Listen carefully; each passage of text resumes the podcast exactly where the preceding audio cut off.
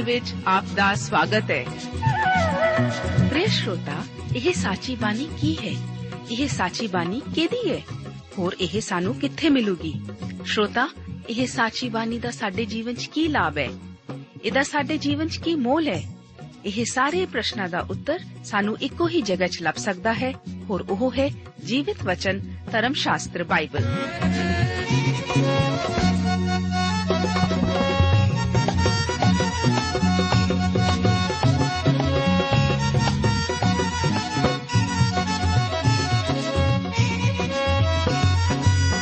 ਧਰਮ ਸ਼ਾਸਤਰ ਬਾਈਬਲ।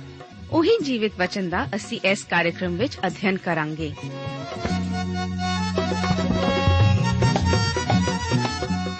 ਤੇ ਹੁਣ ਪਵਿੱਤਰ ਸ਼ਾਸਤਰ ਬਾਈਬਲ ਦਾ ਅਧਿਐਨ ਸ਼ੁਰੂ ਕਰਨ ਤੋਂ ਪਹਿਲਾਂ, ਆਈਏ ਅਸੀਂ ਆਪਣੇ ਮਨਾਂ ਨੂੰ ਤਿਆਰ ਕਰੀਏ ਇਸ ਭਜਨ ਦੁਆਰਾ।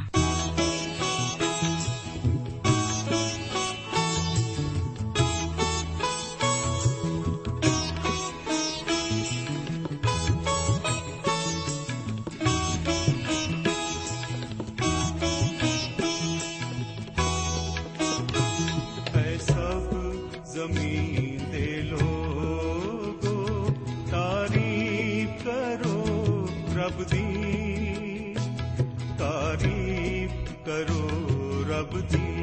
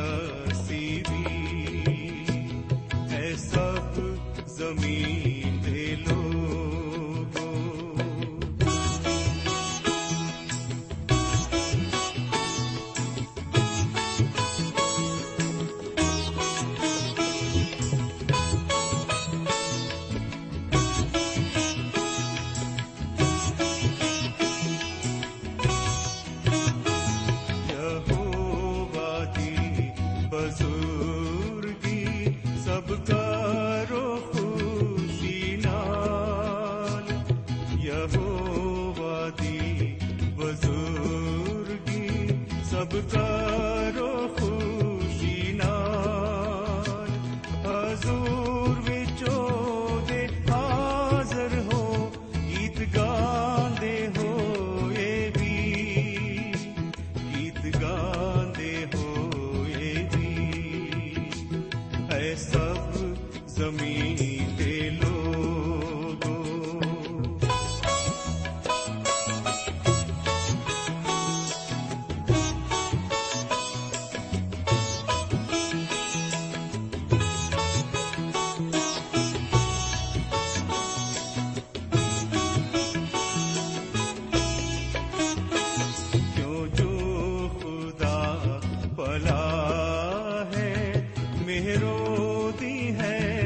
सदा क्यों जो खुदा भला है मेहरो दी है सदा ते ओदी वफादारी सदा तिक रहंदी भी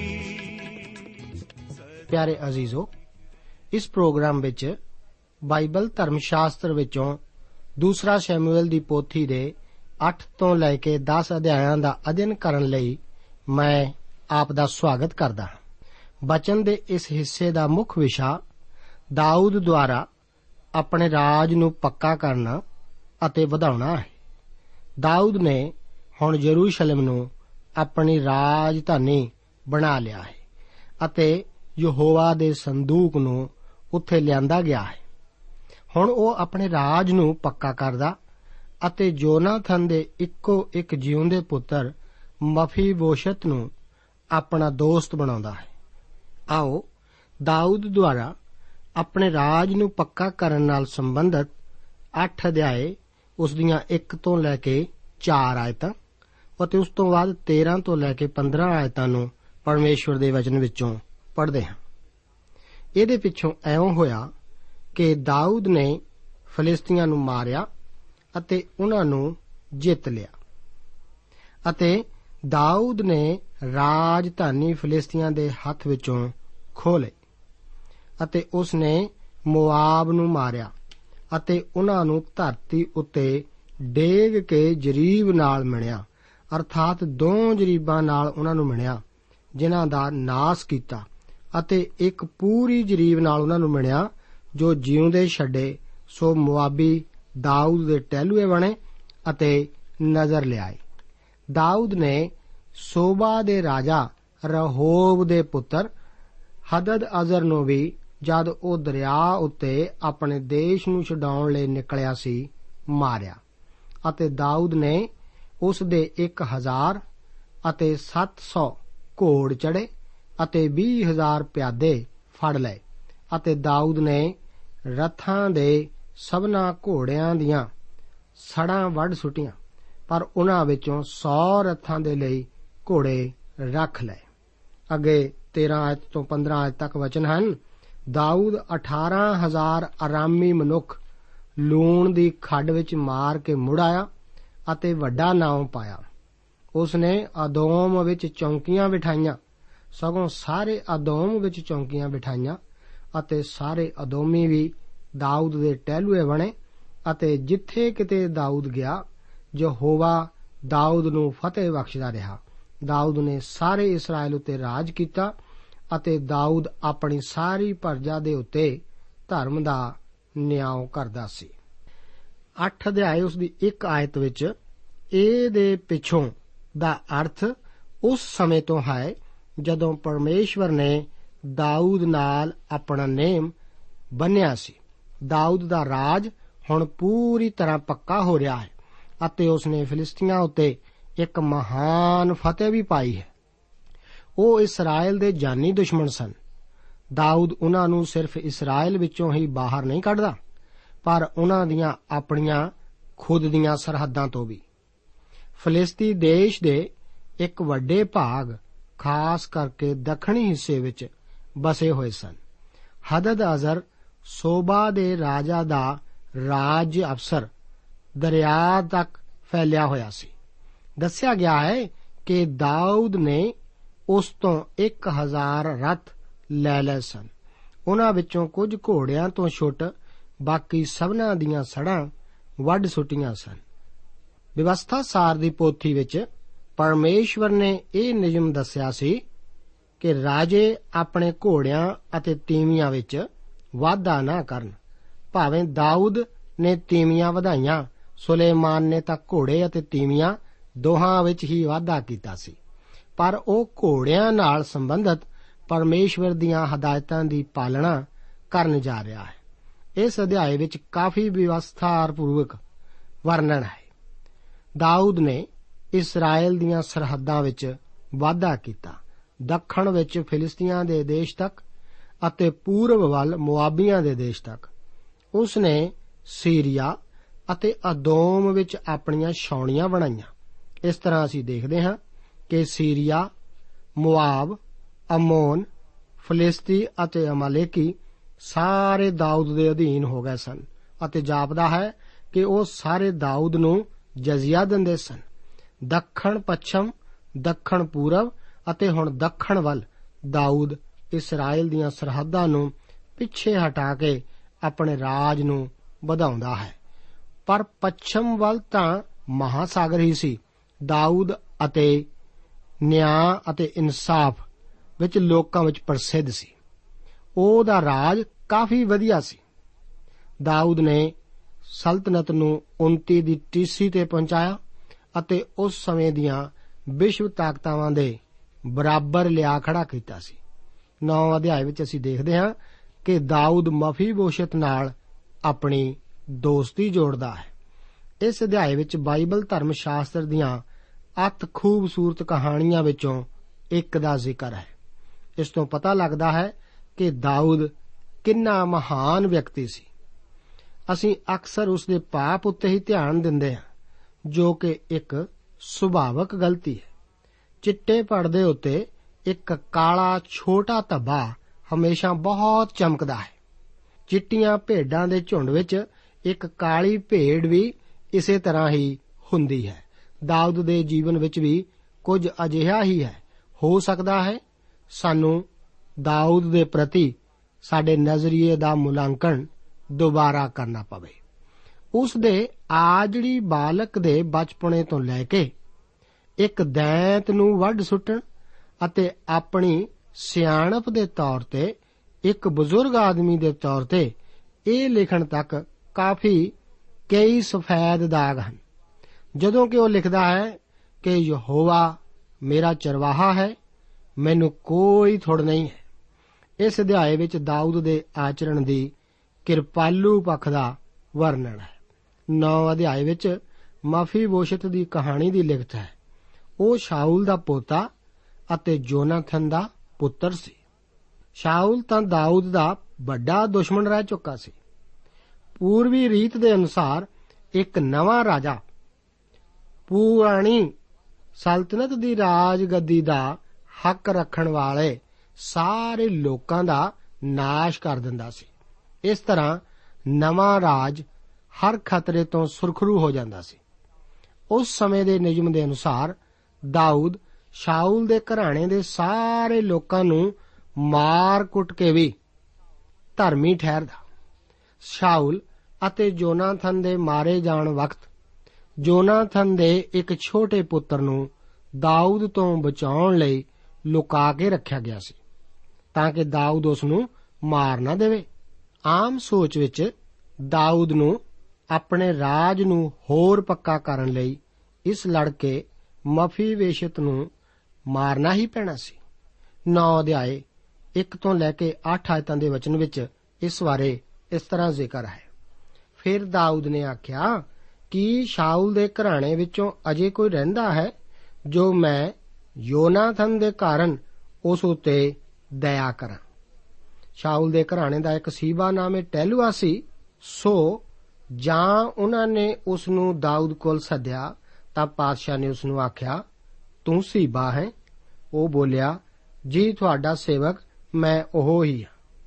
ਤਦ ਪਾਤਸ਼ਾਹ ਨੇ ਉਹਨੂੰ ਆਖਿਆ, ਸ਼ਾਊਲ ਦੇ ਘਰਾਣੇ ਵਿੱਚੋਂ ਕੋਈ ਰਹਿੰਦਾ ਹੈ ਜੋ ਮੈਂ ਉਹਦੇ ਨਾਲ ਪਰਮੇਸ਼ਵਰ ਜਿਹੀ ਦਇਆ ਕਰਾਂ? ਸੀਬਾ ਨੇ ਪਾਤਸ਼ਾਹ ਨੂੰ ਆਖਿਆ, ਅਜੇ ਜੋਨਾਥਨ ਦਾ ਇੱਕ ਪੁੱਤਰ ਹੈ ਜੋ ਪੈਰੋਂ ਲੰਗਾ ਹੈ। ਤਦ ਪਾਤਸ਼ਾਹ ਨੇ ਉਹਨੂੰ ਆਖਿਆ, ਉਹ ਕਿੱਥੇ ਹੈ? ਸੀਬਾ ਨੇ ਪਾਤਸ਼ਾਹ ਨੂੰ ਆਖਿਆ, ਵੇਖੋ ਲੋਦਵਾਰ ਵਿੱਚ ਅਮੀਏਲ ਦੇ ਪੁੱਤਰ ਮਾਕੀਰ ਦੇ ਘਰ ਵਿੱਚ ਹੈ। ਸੋ ਦਾਊਦ ਪਾਤਸ਼ਾਹ ਨੇ ਮਨੁੱਖ ਘੱਲੇ ਅਤੇ ਲੋਦਵਾਰ ਤੋਂ ਅਮੀਏਲ ਦੇ ਪੁੱਤਰ ਮਾਕੀਰ ਦੇ ਘਰੋਂ ਉਹਨੂੰ ਮੰਗਵਾ ਲਿਆ। ਅਤੇ ਜਾਂ ਸ਼ਾਊਲ ਦਾ ਪੋਤਾ ਜੋਨਾਥਾਨ ਦਾ ਪੁੱਤਰ ਮਫੀਬੋਸ਼ਤ ਦਾਊਦ ਕੋਲ ਅਪੜਿਆ ਤਾਂ ਉਸਨੇ ਮੂੰਹ ਪਰਨੇ ਡੇਕ ਕੇ ਮੱਥਾ ਟੇਕਿਆ। ਤਦ ਦਾਊਦ ਨੇ ਆਖਿਆ, ਮਫੀਬੋਸ਼ਤ?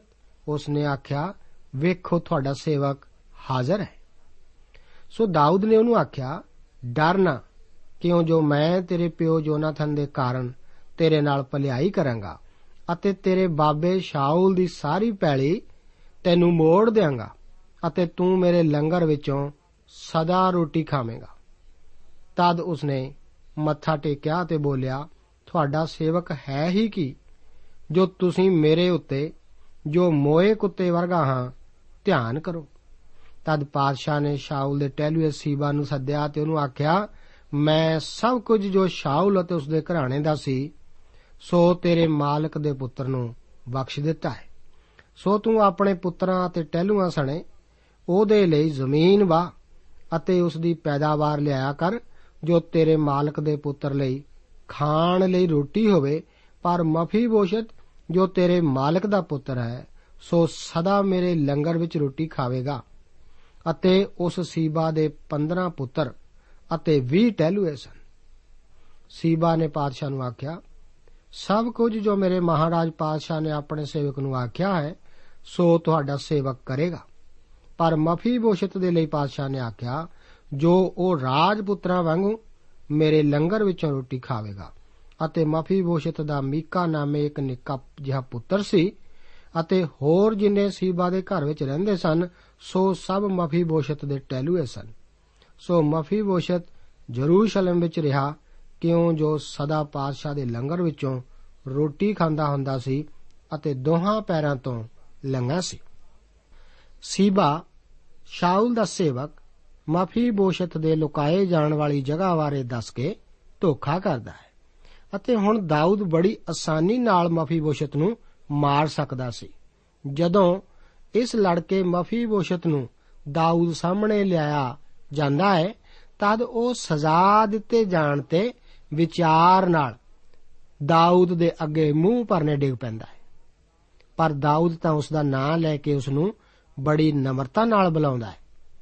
ਦਾਊਦ ਝੱਟ ਹੀ ਉਸ ਨੂੰ ਸ਼ਾਂਤ ਕਰਦਾ ਹੋਇਆ ਉਸ ਨੂੰ ਬੁਲਾਏ ਜਾਣ ਦਾ ਕਾਰਨ ਦੱਸਦਾ ਹੈ। ਉਹ ਉਸ ਦੀ ਵਿਰਾਸਤ ਉਸ ਨੂੰ ਮੋੜ ਦਿੰਦਾ ਹੈ। ਅਤੇ ਉਸ ਨੂੰ ਰਾਜ ਦੀ ਮੇਜ਼ ਉਤੋਂ ਖਾਣ ਲਈ ਸਥਾਈ ਤੌਰ ਤੇ ਇੱਕ ਥਾਂ ਬਖਸ਼ਦਾ ਹੈ। ਇਸ ਤਰ੍ਹਾਂ ਰਾਜਾ ਦਾਊਦ ਮਫੀਬੋਸ਼ਤ ਨੂੰ ਆਪਣੇ ਹੀ ਪੁੱਤਰਾਂ ਵਾਂਗ ਆਦਰ ਬਖਸ਼ਦਾ ਹੈ। ਹੋਰ ਕੋਈ ਰਾਜਾ ਤਾਂ ਜ਼ਰੂਰ ਉਸ ਨੂੰ ਮਾਰ ਸੁੱਟਦਾ। ਇਸੇ ਕਰਕੇ ਦਾਊਦ ਦੇ ਸਾਹਮਣੇ ਹੁਣ ਮਫੀਬੋਸ਼ਤ ਆਪਣੇ ਆਪ ਨੂੰ ਇੱਕ ਮਰਿਆ ਹੋਇਆ ਕੁੱਤਾ ਗਿਣਦਾ ਹੈ। ਪਰ ਦਾਊਦ ਉਸ ਨੂੰ ਅਜਿਹਾ ਨਹੀਂ ਆਖਦਾ। ਉਹ ਤਾਂ ਉਸ ਨੂੰ ਮਫੀਬੋਸ਼ਤ ਹੀ ਆਖਦਾ ਹੈ। ਜੋਨਾਥਨ ਦਾ ਪੁੱਤਰ। ਉਹ ਆਖਦਾ ਹੈ ਕਿ ਮੈਂ ਤੇਰੇ ਉੱਤੇ ਦਇਆ ਕਰਨੀ ਚਾਹੁੰਦਾ ਹਾਂ। 9 ਅਧਿਆਏ 9 ਤੋਂ ਲੈ ਕੇ 13 ਆਇਤਾਂ ਦੇ ਵਚਨ ਵਿੱਚ ਇਸ ਪ੍ਰਕਾਰ ਉਸ ਨੂੰ ਆਖਿਆ ਗਿਆ ਹੈ। ਇਹ ਤਾਂ ਇੱਕ ਵੱਡਾ ਘਰਾਣਾ ਹੀ ਹੈ। ਇਸ ਤਰ੍ਹਾਂ ਇਹ ਸੰਪਤੀ ਅਤੇ ਸ਼ਾਉਲ ਦੀ ਜ਼ਮੀਨ ਮਫੀਬੋਸ਼ਤ ਨੂੰ ਵਾਪਸ ਦੇ ਦਿੱਤੀ ਜਾਂਦੀ ਹੈ। ਇਸ ਉੱਤੇ ਠੀਕ ਠੀਕ ਹੱਕ ਉਸ ਦਾ ਹੀ ਸੀ। ਦਾਊਦ ਦੇਖਦਾ ਹੈ ਕਿ ਇਹ ਠੀਕ ਉਸੇ ਨੂੰ ਹੀ, ਭਾਵ ਮਫੀਬੋਸ਼ਤ ਨੂੰ ਹੀ ਮਿਲਦੀ ਹੈ। ਜੋ ਵੀ ਦਾਊਦ ਨੇ ਮਫੀਬੋਸ਼ਤ ਨਾਲ ਕੀਤਾ ਸੀ, ਇਹ ਤਾਂ ਬਹੁਤ ਹੀ ਅਦਭੁਤ ਸੀ। ਪਰ ਇਸ ਵਿੱਚ ਬਹੁਤ ਸਾਰੇ ਹੋਰ ਵੀ ਪ੍ਰਭਾਵਸ਼ਾਲੀ ਸਬਕ ਮਹਾਨ ਆਤਮਿਕ ਸਚਾਈਆਂ ਨਾਲ ਜੁੜੇ ਹੋਏ ਮਿਲਦੇ ਹਨ, ਜਿਨ੍ਹਾਂ ਦਾ ਜ਼ਿਕਰ ਕਰਨਾ ਮੈਂ ਇੱਥੇ ਜ਼ਰੂਰੀ ਸਮਝਦਾ ਹਾਂ। ਸਭ ਤੋਂ ਪਹਿਲਾਂ ਇੱਕ ਪਰਮੇਸ਼ਵਰ ਦੀ ਸੰਤਾਨ ਵਾਲਾ ਬੰਦਾ ਇਹ ਜਾਣਦਾ ਹੈ ਕਿ ਪਰਮੇਸ਼ਵਰ ਦੀ ਨਜ਼ਰ ਵਿੱਚ ਉਹ ਇੱਕ ਲੰਗਾ ਹੀ ਹੈ। ਰੋਮੀਆਂ ਦੀ ਪੱਤਰੀ 3 ਅਧਿਆਏ ਉਸ ਦੀ 15 ਅਤੇ 16 ਆਇਤਾਂ ਦੇ ਵਚਨ ਹਨ ਕਿ ਉਹਨਾਂ ਦੇ ਪੈਰ ਲਹੂ ਵਹਾਉਣ ਲਈ ਚਲਾਕ ਹਨ। ਉਹਨਾਂ ਦੇ ਰਾਹਾਂ ਵਿੱਚ ਨਾਸ ਅਤੇ ਵਿਪਤਾ ਹੈ। ਪਰਮੇਸ਼ਵਰ ਵੱਲੋਂ ਮਨੁੱਖੀ ਜਾਤੀ ਬਾਰੇ ਇਹੋ ਬਿਆਨ ਹੀ ਦਿੱਤਾ ਗਿਆ ਹੈ। ਸਾਡੇ ਪੈਰ ਸਾਨੂੰ ਦੂਰ ਲੈ ਜਾਂਦੇ ਹਨ। ਅਸੀਂ ਸਾਰੇ ਭੇਡਾਂ ਵਾਂਗੂ ਭੁੱਲੇ ਫਿਰਦੇ ਹਾਂ। ਅਸੀਂ ਆਪਣੇ ਆਪਣੇ ਰਾਹਾਂ ਨੂੰ ਮੁੜੇ ਅਤੇ ਯਹੋਵਾ ਨੇ ਸਾਡੀ ਸਾਰਿਆਂ ਦੀ ਬਦੀ ਉਸ ਉੱਤੇ ਲੱਦੀ। ਕਹਾਵਤਾਂ 16 ਅਧਿਆਏ ਉਸ ਦੀ 25 ਆਇਤ ਵਿੱਚ ਵਚਨ ਹਨ ਕਿ ਇੱਕ ਅਜਿਹਾ ਰਾਹ ਹੈ ਜੋ ਮਨੁੱਖ ਨੂੰ ਸਿੱਧਾ ਜਾਪਦਾ ਹੈ, ਪਰ ਉਹਦੇ ਅੰਤ ਵਿੱਚ ਮੌਤ ਦੇ ਰਾਹ ਹਨ। ਦਾਊਦ ਇਸ ਲੰਗੇ ਮਫੀਬੋਸ਼ਤ ਵੱਲ ਤੱਕ ਕੇ ਆਪਣੇ ਆਪ ਨੂੰ ਪਰਮੇਸ਼ਵਰ ਦੇ ਸਾਹਮਣੇ ਹਾਜ਼ਰ ਕਰਦਾ ਹੋਇਆ ਆਖਦਾ ਹੈ, ਕਿਉਂ ਜੋ ਤੈਂ ਮੇਰੀ ਜਾਨ ਮੌਤ ਤੋਂ ਛੁਡਾਈ ਹੈ? ਭਲਾ ਤੂੰ ਮੇਰੇ ਪੈਰਾਂ ਨੂੰ ਠੇਡੇ ਖਾਣ ਤੋਂ ਨਾ ਬਚਾਵੇਂਗਾ? ਭਈ ਮੈਂ ਪਰਮੇਸ਼ਵਰ ਦੇ ਸਨਮੁਖ ਜੀਉਂਦਿਆਂ ਦੇ ਚਾਨਣ ਵਿੱਚ ਚੱਲਾਂ ਫਿਰ? ਫਿਰ ਜ਼ਬੂਰ 73 ਉਸ ਦੀ 2 ਆਇਤ ਵਿੱਚ ਉਹ ਆਖਦਾ ਹੈ, ਪਰ ਮੈਂ ਜੋ ਹਾਂ, ਮੇਰੇ ਪੈਰ ਫਿਸਲਣ ਅਤੇ ਮੇਰੇ ਪੈਰ ਤਿਲਕਣ ਲੱਗੇ ਹਨ। ਦਾਊਦ ਜਾਣਦਾ ਸੀ ਕਿ ਲੰਗੇ ਪੈਰਾਂ ਦਾ ਕੀ ਅਰਥ ਹੈ। ਉਹ ਜ਼ਬੂਰ 116 ਉਸ ਦੀ 8 ਆਇਤ ਵਿੱਚ ਕਹਿੰਦਾ ਹੈ, ਕਿਉਂ ਜੋ ਤੈਂ ਮੇਰੀ ਜਾਨ ਨੂੰ ਮੌਤ ਤੋਂ, ਮੇਰੀਆਂ ਅੱਖਾਂ ਨੂੰ ਅੰਜੂਆਂ ਤੋਂ ਅਤੇ ਮੇਰੇ ਪੈਰਾਂ ਨੂੰ ਤਿਲਕਣ ਤੋਂ ਛੁਡਾਇਆ ਹੈ। ਮੇਰੇ ਦੋਸਤ, ਅਸੀਂ ਅਸਲ ਵਿੱਚ ਪਰਮੇਸ਼ਵਰ ਦੀ ਨਜ਼ਰ ਵਿੱਚ ਸਾਰੇ ਲੰਗੇ ਹੀ ਹਾਂ। ਦਿਲ ਸਭ ਚੀਜ਼ਾਂ ਨਾਲੋਂ ਧੋਖੇਬਾਜ਼ ਹੈ। ਉਹ ਪੁੱਜ ਕੇ ਖਰਾਬ ਹੈ। ਉਹਨੂੰ ਕੌਣ ਜਾਣ ਸਕਦਾ ਹੈ? ਮਨੁੱਖੀ ਸੁਭਾਅ ਤੋਂ ਆਪ ਕੁਝ ਵੀ ਭਲੇ ਦੀ ਆਸ ਨਹੀਂ ਕਰ ਸਕਦੇ। ਪੌਲਸ ਆਖਦਾ ਹੈ ਕਿ ਮੈਂ ਜਾਣਦਾ ਹਾਂ ਭਈ ਮੇਰੇ ਅੰਦਰ, ਅਰਥਾਤ ਮੇਰੇ ਸਰੀਰ ਦੇ ਅੰਦਰ ਕੋਈ ਭਲੀ ਗੱਲ ਹੈ ਨਹੀਂ। ਇਰਾਦਾ ਕਰਨਾ ਤਾਂ ਮੇਰੇ ਅੰਦਰ ਹੈ, ਪਰ ਭਲਾ ਕਰਨਾ ਹੈ ਨਹੀਂ। ਪੌਲਸ ਨੂੰ ਸਰੀਰ ਵਿੱਚ ਕੋਈ ਭਰੋਸਾ ਨਹੀਂ ਸੀ। ਪਰ ਜਦੋਂ ਅਸੀਂ ਮਸੀਹ ਯੀਸ਼ੂ ਰਾਹੀਂ ਪਰਮੇਸ਼ਵਰ ਪਿਤਾ ਕੋਲ ਆਉਂਦੇ ਹਾਂ, ਤਦ ਉਹ ਸਾਨੂੰ ਕਬੂਲ ਕਰਦਾ ਹੈ।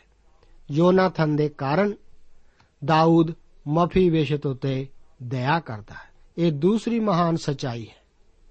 ਦਾਊਦ ਇਸ ਲੜਕੇ ਨੂੰ ਨਹੀਂ ਸੀ ਜਾਣਦਾ, ਪਰ ਜੋ ਕੁਝ ਵੀ ਉਹ ਇਸ ਲੜਕੇ ਲਈ ਕਰਦਾ ਹੈ, ਉਹ ਯੋਨਾਥਨ ਦੇ ਕਾਰਨ ਹੀ ਕਰਦਾ ਹੈ। ਜਿਸ ਨੂੰ ਉਹ ਪਿਆਰ ਕਰਦਾ ਹੈ, ਹੁਣ ਉਹ ਮਫੀ ਵੇਸ਼ਤ ਨੂੰ ਇੱਕ ਲੰਗਾ ਕਰਕੇ ਨਹੀਂ ਵੇਖਦਾ, ਉਹ ਤਾਂ ਉਸ ਵਿੱਚ ਯੋਨਾਥਨ ਨੂੰ ਹੀ ਵੇਖਦਾ ਹੈ। ਉਸ ਨੇ ਯੋਨਾਥਨ ਨਾਲ ਨੇਮ ਬੰਨਿਆ ਸੀ। ਇਹ ਤਾਂ ਇੱਕ ਲਾਚਾਰ ਮਨੁੱਖ ਲਈ ਕਿਸੇ ਦੂਸਰੇ ਦੇ ਕਾਰਨ ਕਿਰਪਾ ਕੀਤੀ ਜਾਣੀ ਹੀ ਸੀ। ਜਦੋਂ ਅਸੀਂ ਯੀਸ਼ੂ ਮਸੀਹ ਨੂੰ ਆਪਣਾ ਮੁਕਤੀ ਦਾ ਤਾਂ ਕਬੂਲ ਕਰ ਲੈਂਦੇ ਹਾਂ, ਤਾਂ ਪਰਮੇਸ਼ਵਰ ਦੀ ਬਾਣੀ ਦੱਸਦੀ ਹੈ ਕਿ ਉਸ ਪਿਆਰੇ ਵਿੱਚ ਸਾਨੂੰ ਬਖਸ਼ ਦਿੱਤੀ। ਜਦੋਂ ਪਰਮੇਸ਼ਵਰ ਮੈਨੂੰ ਅਤੇ ਆਪ ਨੂੰ ਮਸੀਹ ਵਿੱਚ ਵੇਖਦਾ ਹੈ, ਉਹ ਸਾਨੂੰ ਕਬੂਲ ਕਰ ਲੈਂਦਾ ਹੈ ਅਤੇ ਸਾਨੂੰ ਬਚਾ ਲੈਂਦਾ ਹੈ।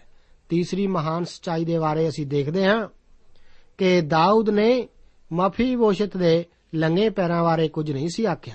ਉਸ ਨੇ ਤਾਂ ਕਦੇ ਇਸ ਦਾ ਜ਼ਿਕਰ ਤੱਕ ਵੀ ਨਹੀਂ ਸੀ ਕੀਤਾ। ਉਸ ਨੇ ਤਾਂ ਮਫੀ ਵੋਸ਼ਤ ਨਾਲ ਇੱਕ ਰਾਜਕੁਮਾਰ ਦੀ ਤਰ੍ਹਾਂ ਵਰਤਾਓ ਕੀਤਾ ਸੀ। ਉਹ ਰਾਜੇ ਦੀ ਮੇਜ਼ ਉੱਤੇ ਬੈਠਾ ਅਤੇ ਉਸ ਦੇ ਪੈਰ ਮਹੀਨ ਕਤਾਨ ਨਾਲ ਢਕੇ ਹੋਏ ਸਨ। ਮੇਰੇ ਦੋਸਤ, ਪਰਮੇਸ਼ਵਰ ਸਾਡੇ ਪਾਪਾਂ ਨੂੰ ਭੁਲਾ ਦਿੰਦਾ ਹੈ, ਕਿਉਂਕਿ ਇਹ ਪ੍ਰਭੂ ਯੀਸ਼ੂ ਮਸੀਹ ਜੀ ਦੇ ਲਹੂ ਦੁਆਰਾ ਮਿਟਾਏ ਗਏ ਹਨ। ਇਸੇ ਤਰ੍ਹਾਂ ਹੀ ਪਰਮੇਸ਼ਵਰ ਸਾਡੇ ਪਾਪ ਮਾਫ ਕਰ ਸਕਦਾ ਹੈ।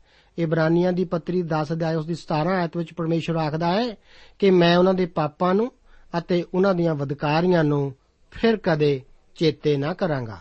ਚੌਥੀ ਮਹਾਨ ਸਚਾਈ ਇਹ ਹੈ ਕਿ ਮਫੀ ਵਸ਼ਤ ਨੇ ਆਪਣੇ ਲੰਗੇ ਪੈਰਾਂ ਬਾਰੇ ਵੀ ਕੁਝ ਨਹੀਂ ਕਿਹਾ ਸੀ।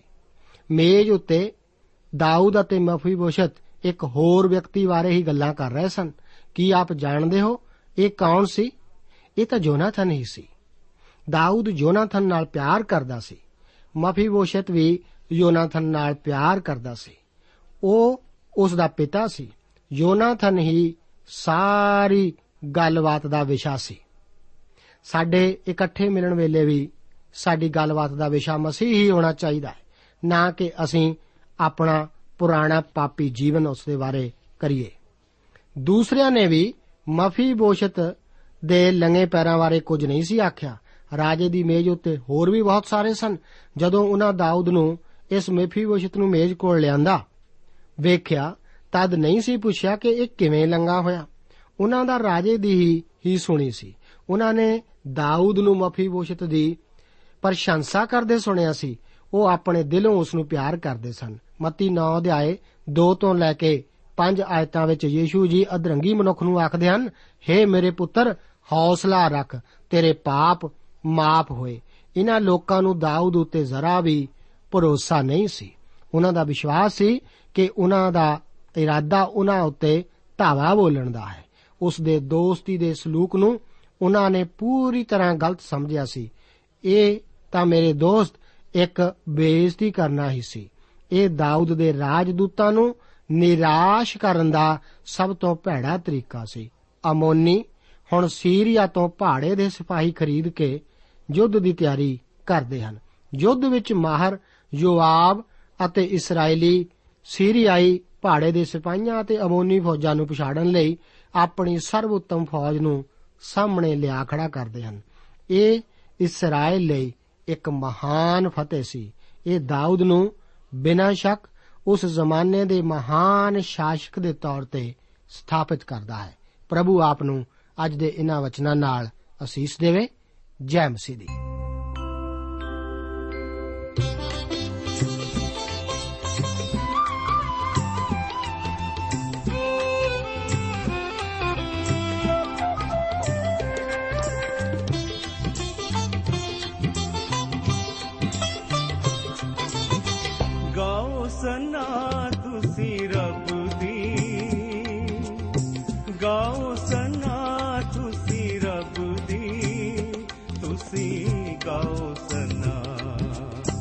God.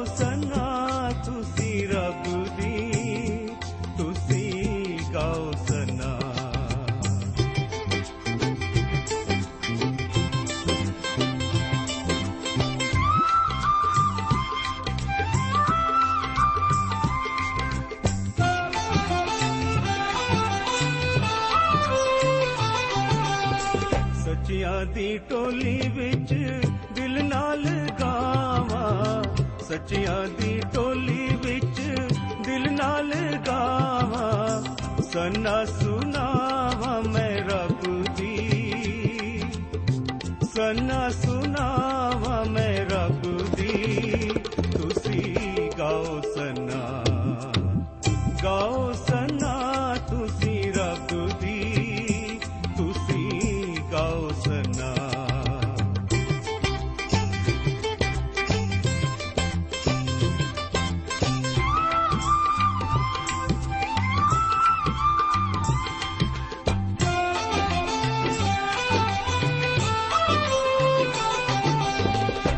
ਰੱਬ ਨੇ ਅਜਾਇਬ ਕੰਮ ਜੋ ਕੀਤੇ ਰੱਬ ਨੇ ਅਜਾਇਬ ਕੰਮ ਜੋ ਕੀਤੇ ਯਾਦਗਾਰੀ ਰੱਖੀ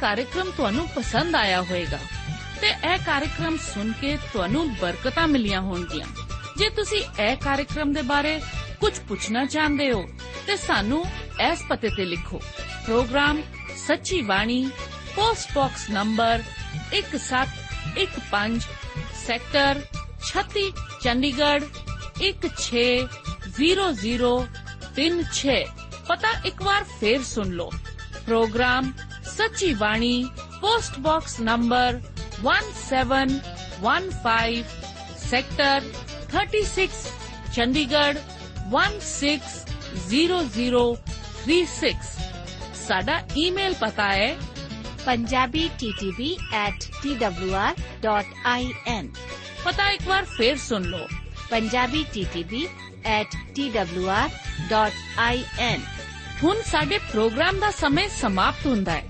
ਉਮੀਦ ਹੈ ਅਗਲੇ ਪ੍ਰੋਗਰਾਮ ਵਿੱਚ ਤੁਹਾਡੇ ਨਾਲ ਫੇਰ ਪੇਂਟ ਹੋਏਗੀ। ਰੱਬ ਤੁਹਾਨੂੰ ਬਰਕਤ ਦੇ।